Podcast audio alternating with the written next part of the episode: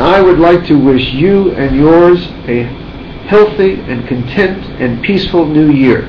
Sure, it's just an arbitrary time that we mark as we go on our perpetual time around the sun. Time is just a state of mind. Yet, we take this time each year to reflect back on the year that has passed and to look forward to the year that will come. It too will be a time of happiness and a time of sadness. There will be rainy days and sunny days, times of sickness, times of health, life and death. May you be peaceful, content, at home with all of it.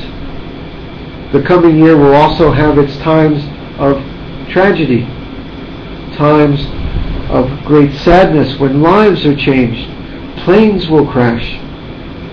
Yet it is vitally important that we remember that for every plane that crashes, for every war that occurs in this world, the thousands of planes that land safely, the millions of people around the world who are living in peace.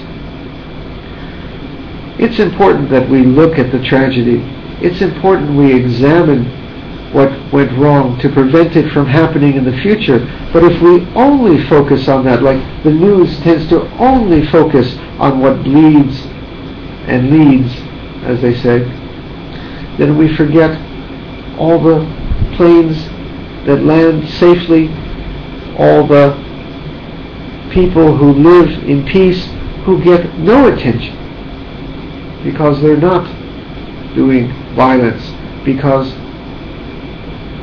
it's just ordinary.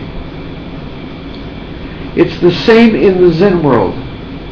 This past year we had a couple of cases that I will compare to crashed planes. Cases of abuse by teachers. Teachers who were misguided, like a plane that went off course and crashed into a mountain. Abusing students, doing wrong.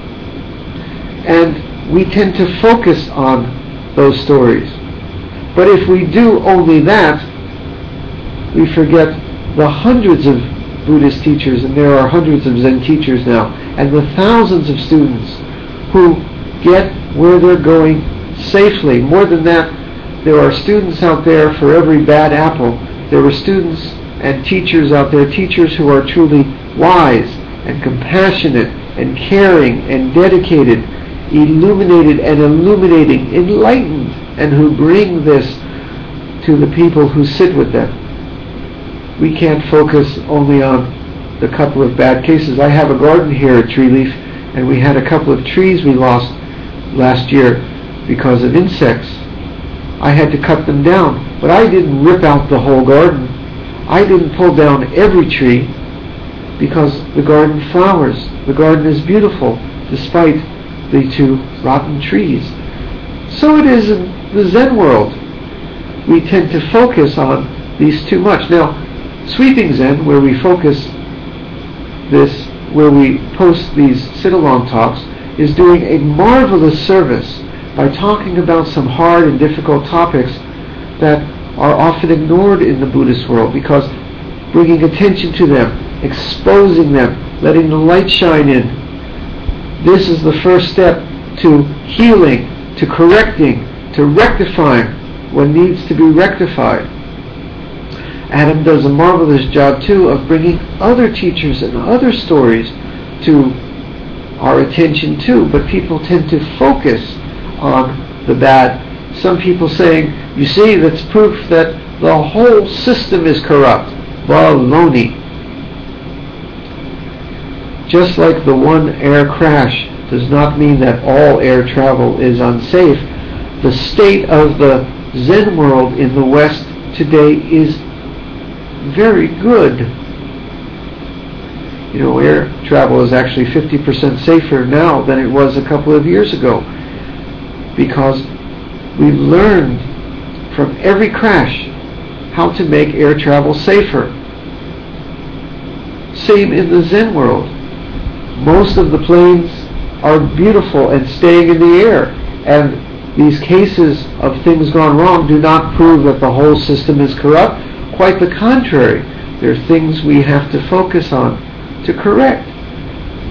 But so many things not in need of any correction at all. Maybe I would say to myself I'm one of the biggest critics of some aspects of Zen Buddhism that need to be fixed. But at the same time, don't toss out the baby Buddha with the bathwater. Buddhism is actually always changing, developing as it moves from time to time and culture to culture. And we in the West are kind of finding our way. We have much to learn, like a, a flight with a pilot learning how to fly. There are a few bumps along the way, but we're getting better at it. And most of the pilots are quite gifted, if I may say. Those who only focus on the negative are doing a true disservice. The school where innocent children were taken, their lives lost because of mental illness and someone's anger. We need to focus on that, see the problem. What is it about guns? What is it about our mental health system? But at the same time we do that, don't forget that most children go to school, come home in peace each day. There are wars in this world, and any one war is bad, must be prevented. But most people live in peace in this world, not shooting their neighbor, not suffering violence, not doing harm. Yes, we must prevent each war, but yet we must keep in mind that most people live in peace, and this world is, I think, getting better too. That's my New Year's message to everyone. Don't only get caught up in the news of the bad. Don't only focus on the stories that grab the headlines, it leads, it leads. But remember that the state of this world is still beautiful. Zen practice is still beautiful. Shall we sit with that?